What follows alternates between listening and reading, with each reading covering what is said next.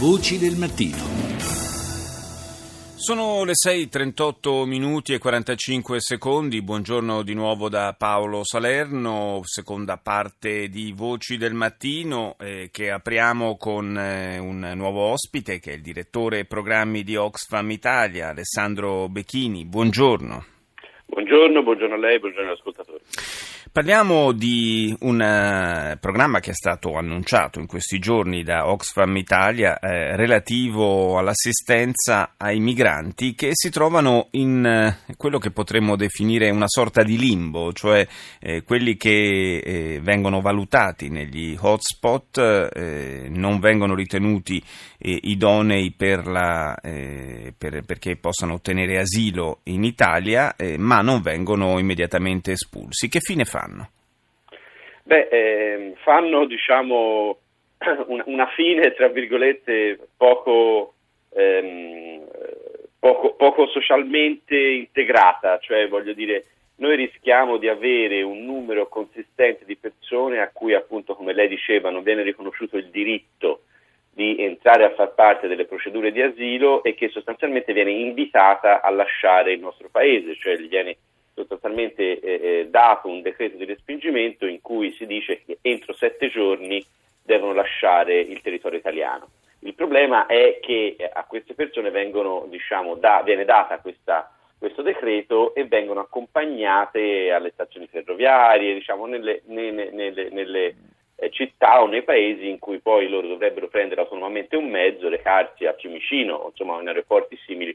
per lasciare il paese e ritornare nei paesi di origine, il che ovviamente non avviene, non avviene perché queste persone o non hanno i soldi o non hanno ovviamente i documenti non ha, o non hanno entrambe, come spesso avviene, e quindi diventano diciamo, dei fantasmi sul nostro territorio e sono fuori da ogni tipo, da ogni tipo diciamo, di controllo, da ogni tipo di procedura. Questo progetto che facciamo insieme alla Diaconia Valdese e insieme a Borderline Sicilia mira appunto a fornire supporto a queste persone che molto spesso si ritrovano per strada, si ritrovano senza avere un contesto che in qualche modo se ne faccia carico e che quindi rischiano di diventare poi davvero un problema anche eh, di sicurezza sociale e oltre che ovviamente a una mancanza di diritti per queste persone che viene eh, pesantemente messa in discussione. Ma infatti mi sembra che un aspetto da sottolineare sia proprio questo, che eh, c'è un, un, doppio, un, doppio, binario. No? Da una parte eh, è un danno per queste persone che si trovano private di, sostanzialmente di qualunque diritto e addirittura eh, del diritto, tra virgolette, a esistere, no? a, essere, a, essere, tenute in, in, qualche considerazione. Dall'altra è anche un problema, eh, può diventare un problema sociale e di sicurezza eh, per il Paese paese perché persone che eh, di fatto scompaiono, perché non, finiscono in un mondo sommerso eh, che, non, eh, che, non, appare, che non viene eh, registrato in alcun modo, eh, davvero possono rappresentare quella, eh, quell'aspetto del, dell'immigrazione che spesso tanta diffidenza e tanta paura anche suscita nella gente. Guardi, assolutamente sì. Noi pensiamo che questo sia ovviamente uno dei frutti più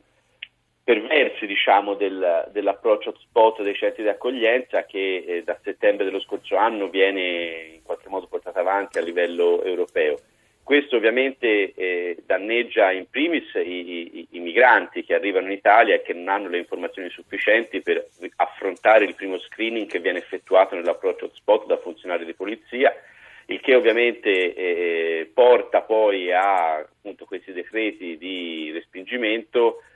che davvero pongono in questo limbo i, i, migranti. Noi pensiamo che sia molto più utile diciamo, avere la possibilità di entrare all'interno delle procedure di asilo, eh, come dire, essere in qualche modo dentro una procedura che ha tutta una serie di garanzie e poi ovviamente vedere la propria domanda valutata e eventualmente come dire, accolta o respinta, ma al termine di un percorso. Affrontare in questi termini diciamo, le, le, le, le procedure, le richieste di asilo rischia davvero di avere questo doppio binario che porta danni per tutti. Fra l'altro ci sono molti di questi migranti che finiscono eh, a ingrossare le file del, del, lavoro nero, del cosiddetto caporalato eh, agricolo.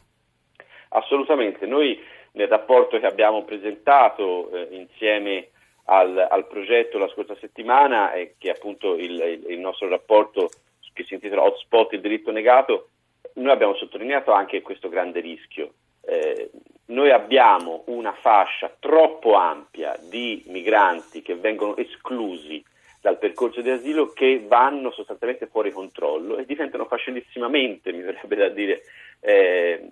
in qualche modo vengono coinvolti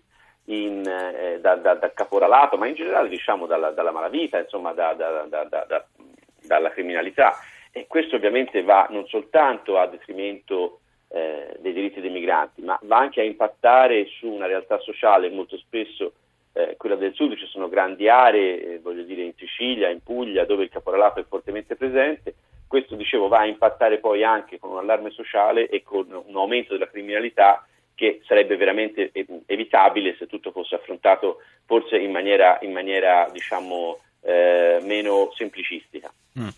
Eh sì, eh, questo, questo, tema certamente va approfondito, pro, magari proveremo ad affrontarlo anche con eh, le, le, la controparte istituzionale. Io ringrazio per il momento Alessandro Becchini, direttore programmi di Oxfam Italia, per essere stato con noi.